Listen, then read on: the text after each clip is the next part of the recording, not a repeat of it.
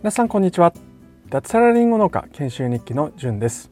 この放送はコメント返しの放送になります。ということで4月29日土曜日、えー、午後2時ですね。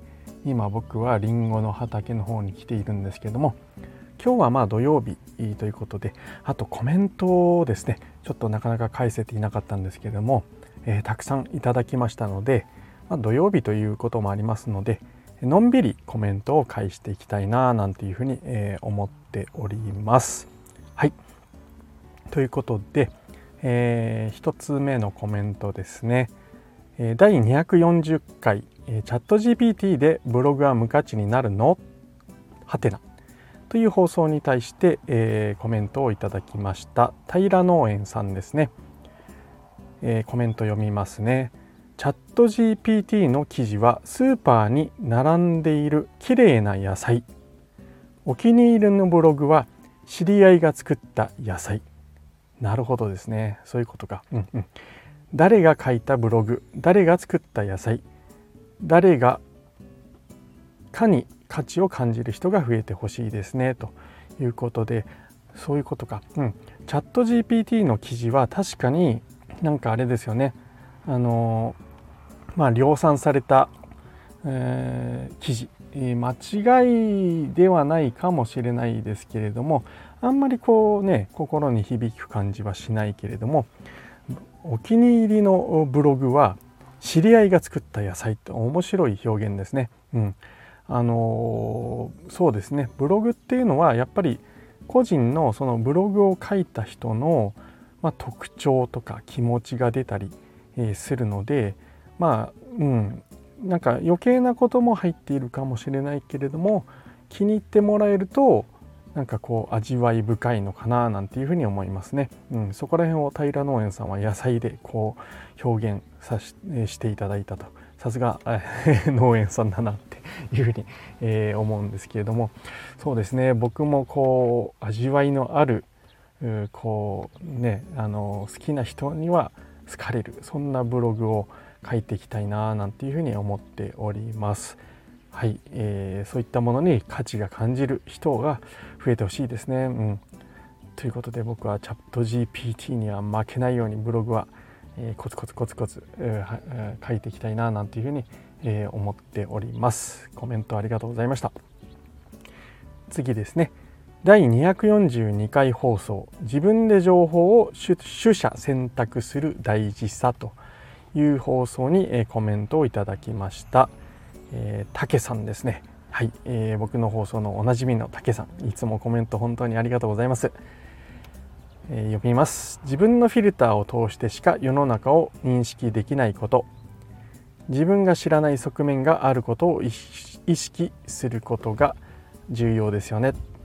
無知の知ということでした。はい。コメントありがとうございました、えー、自分のフィルターを通してしか世の中を認知できない認識できないこと自分が知らない側面があることを意識することが重要ですよね、まあ、そうですよね。あのまあ、世の中ってこうね、えー、知らないことだらけだし自分が認識できないことだらけだと思います。うん、でそれを知らない、えー、ということを意識するっていうことは大事。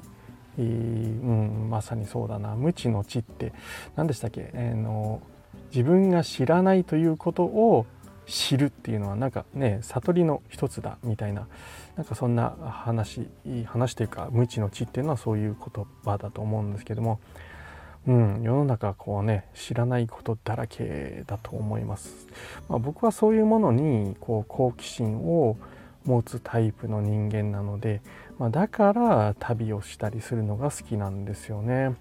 うん、海外に行ってうん、同じ国に行ってもやっぱり住んでいないと全然ね知ったうちに僕は入らない。そこをさっと通り過ぎるだけ、えー、なんていう感じなので、うん、ますますこう行くたんびに新しい発見がね、えー、あるんですよね。僕は今までで行った国で一番多いのは多分タイだと思うんです。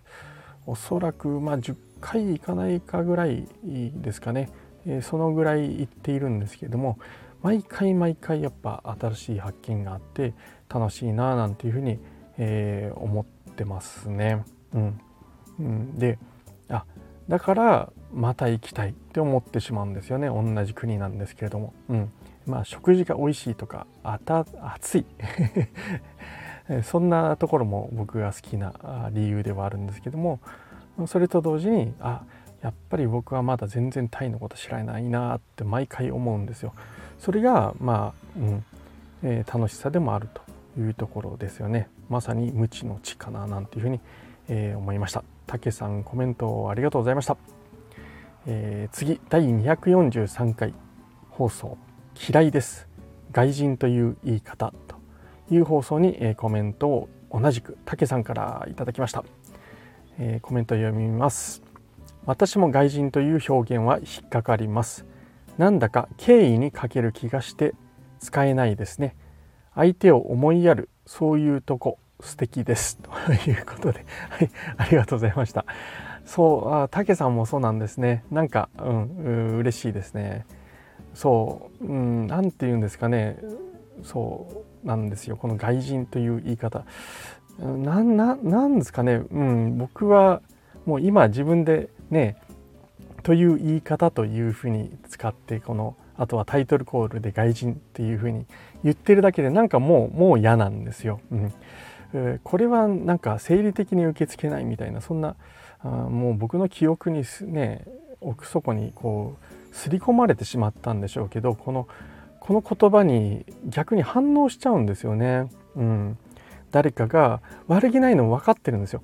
分かってるんですけれども僕の友達とかが何気なく外人とかって言った瞬間もう僕はピクって反応しちゃって、まあ、それがねもうすごい仲いい友達とかだったらちょっと言うんですよ。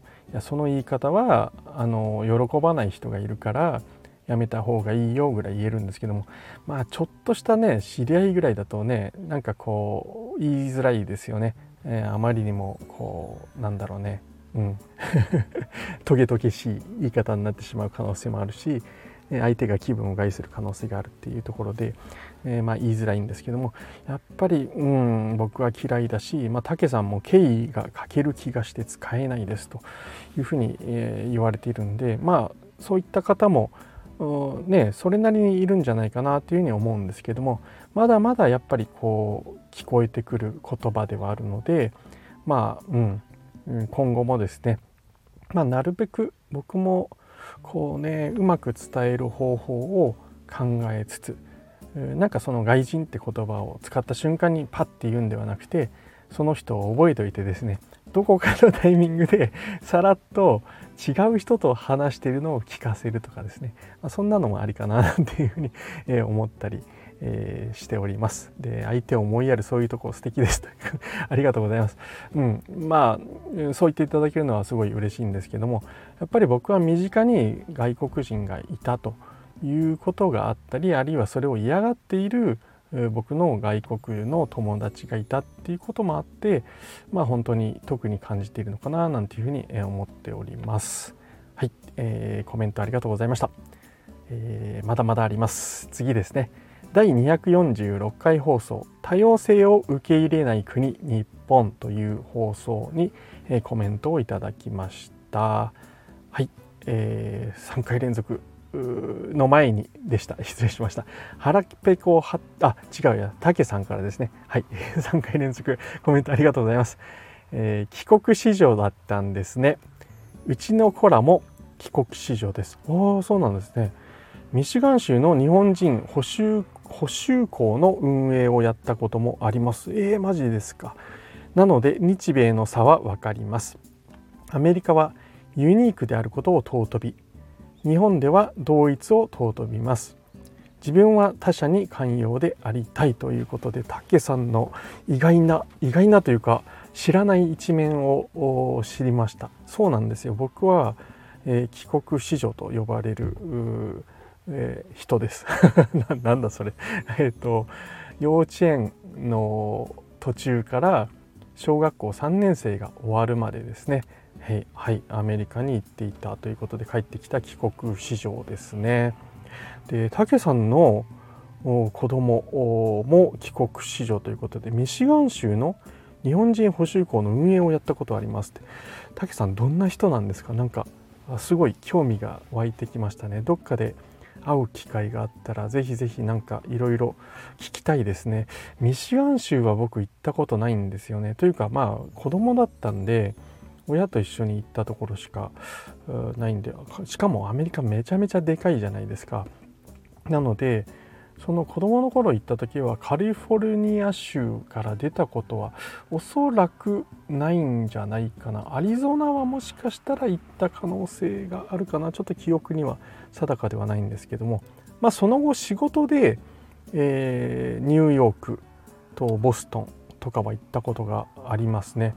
ただミシガンはないですね。どんなところなのかぜひ聞かせてもらいたいななんていうふうに、えー、思いますね。アメリカってほんとめちゃくちゃでかいですし日本の本州が多分カリフォルニア州に入っちゃうんですよね。なのでそれぐらいでかいから違う州に行くとなんかねもう文化とかも違うのでミシガンめちゃめちゃ興味あります。今度ぜひ聞かせてください。あと日米の差ですね、うん、アメリカはユニークであることを尊び日本では同一を尊びますということでまさにその通りだなっていうふうに、えー、思います。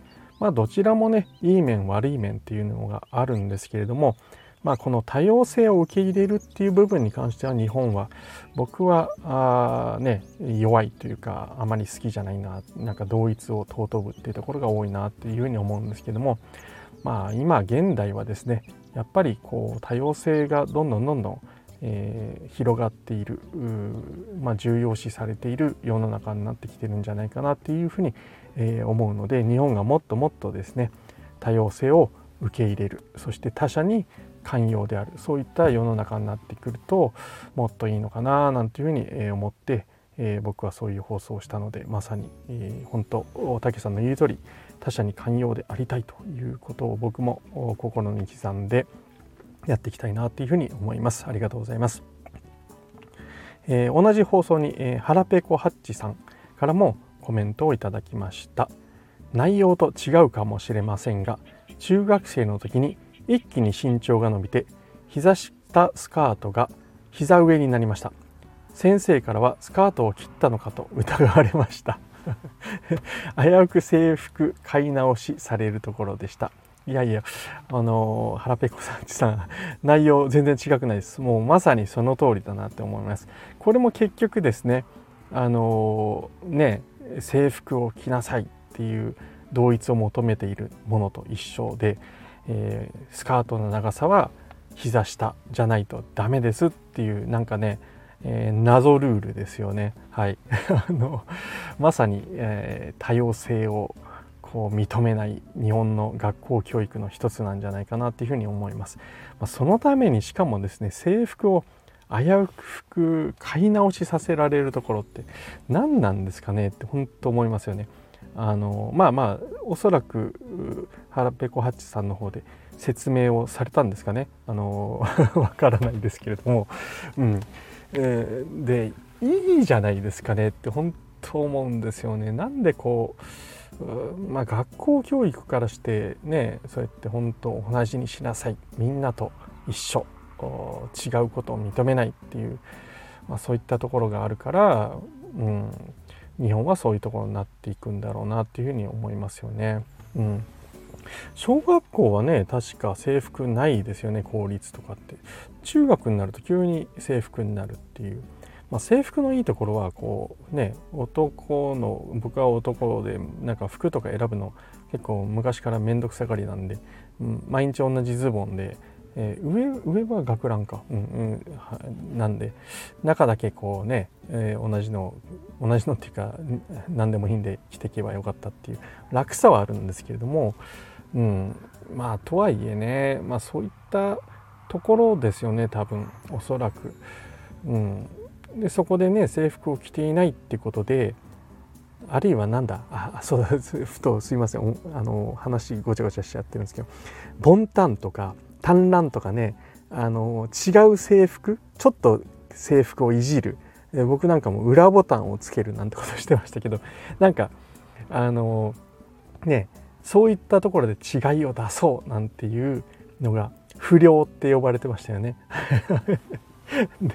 あのなんだろうなそのだから同じじゃない人が不良だっていう言い方極端な言い方かもしれないですけども、まあ、そうやってレッテールを貼られてしまうなんていうのはまさにね、えー、その日本の多様性を認めない、え文化なのかなと。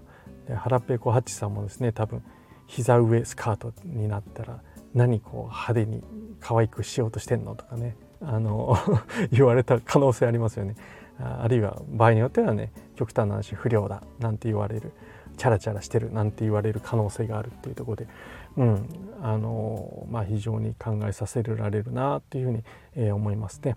なので皆さんこう海外を見ましょうできれば行きましょうというのが僕のこの放送の、えー、趣旨、というか、あの伝えたいメッセージだったというところですかね多様性をもっと受け入れましょう。はいはらぺこはちさん、えー、コメントありがとうございました。たけさんもありがとうございました。はい。まだまだ続きます。すいません。えっ、ー、とですね、えー、次の放送のコメント返しで終わりですかね。はい。第247回放送。僕が幕末が好きな理由 NFT に通ずるかな？みたいな、えー、放送ですね。えー、この放送皆さん幕末好きなんですかね？あの3件もコメントをいただきました。はい、えー、ということでコメント返しをしていきます、えー、まず1人目エゴライフさんですね。はい、えコメントありがとうございます。古典ラジオは日本史も取り上げてるんですね。遡って聞いてみます。ということでエゴライフさんコメントありがとうございます。そうなんですよ。古典ラジオってあの多分最初に言ってるかなと思うんですけどもまあね同じことも言ってるんで聞き流しちゃう時もあるんですけども、えー、日本海外、えー、含めて世界の歴史キュリエーションプログラム 言い方違うと思いますけれども あの日本含めてなんですよ。で世界編も結構面白いですけど日本編も本当面白いなって。おすすめはもう第1回放送からもう聞いていくっていうのが僕のおすすめですね。というのがあの古典ラジオの、えーと、株式会社なんだっけ古典ブックあ違うブックは樋口さんですね古典のあのね社長の方名前どうしてもパッと今出てこないんですけど彼ですねあの一応その話す内容のなんか順番なんかも考えているらしいんですよね。で後々つながったりするんですよ。日本の最初の人物として取り上げたのが吉田松陰なんですよね。うん、でその後に、えー、ねあの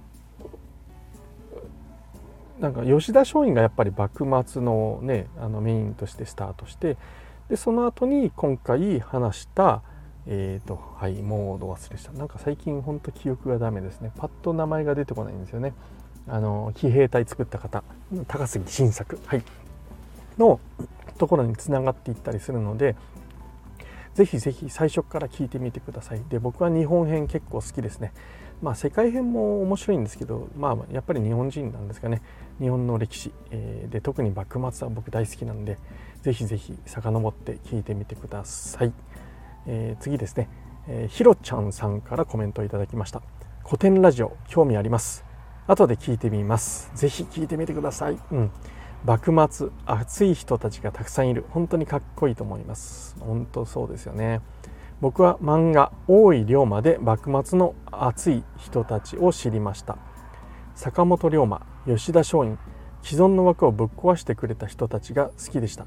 楽しいお話ありがとうございました。いやめちゃめちゃ嬉しいですね。ありがとうございます。あの古典ラジオぜひぜひ聞いてみてください。え、ー、と確かですね C, C かな？英語なんですよ古典って。COTEN かな？古典。あるいは KOTEN ちょっと忘れちゃったんですけどもう今じゃ大人気のあのラジオですね、えー、トータルで多分300回から400回放送をしています。で今言った通り最初から聞くのがめちゃめちゃおすすめです。日本だけじゃなくて世界の歴史とかですね。あの国だったりお金とかですねそんなことも歴史として学んだりしています。できますね、うん、でしかもこれ学べるって言ってもめちゃめちゃ話が3人の話が面白いんですよ。なんで全然勉強してるって感覚なく聞けてかつ学べるっていうところが非常に、まあ、古典ラジオの人気があるところなのかなって思います。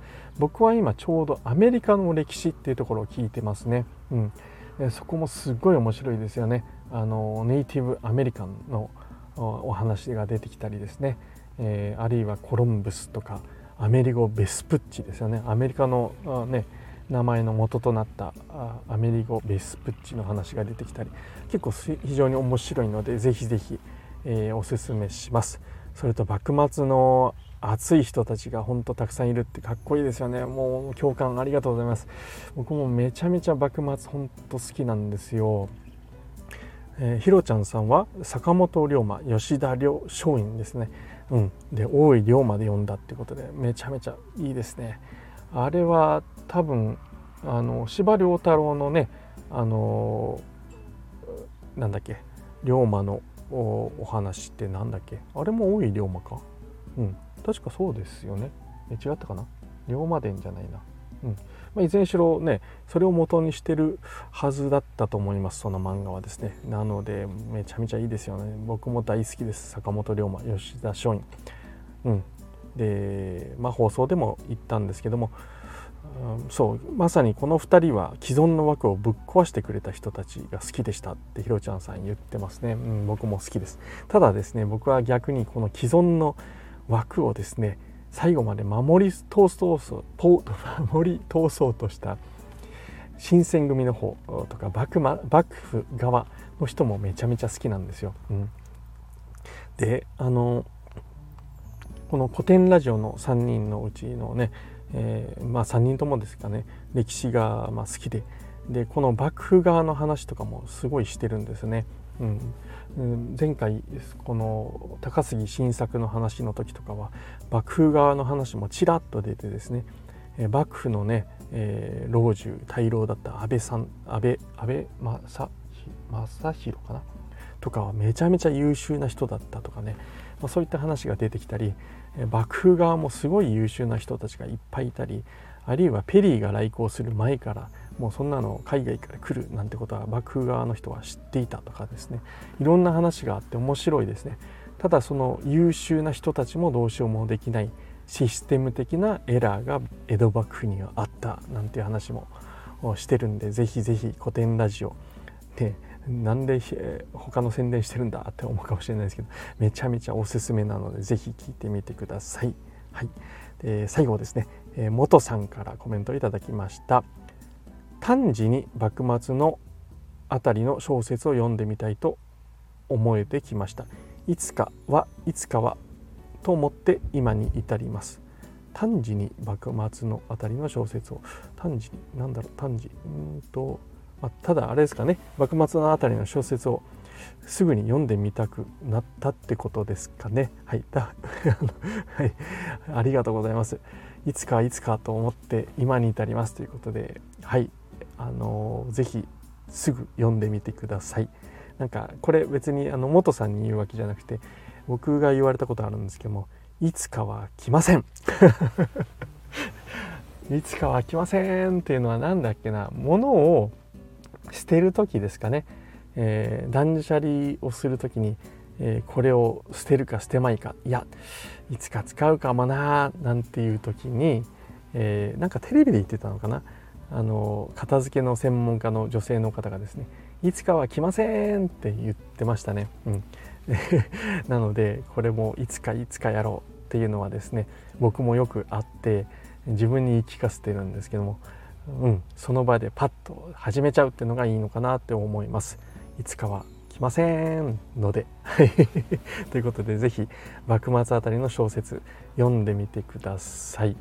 あの軽く読めるのでしかも面白いちょっとフィクション入ってるんですけども僕浅田次郎っていう小説家が好きで「えー、身吹試練」おすすめです。はい、えー、幕末を取り扱ってますし、まあ、あの名前の通り身分ね、えー、ですので新選組の話なんですけれどもあのフィクション入ってるんですけどもめちゃめちゃ面白いです。ぜひ身吹試練から読んでみてはいかがでしょうかという、はい、おすすめをしてえー、今日の放送を終わりにしたいと思います。長々とすいませんがはい、えー、コメント返しをくれた方大変申し訳ございませんでした。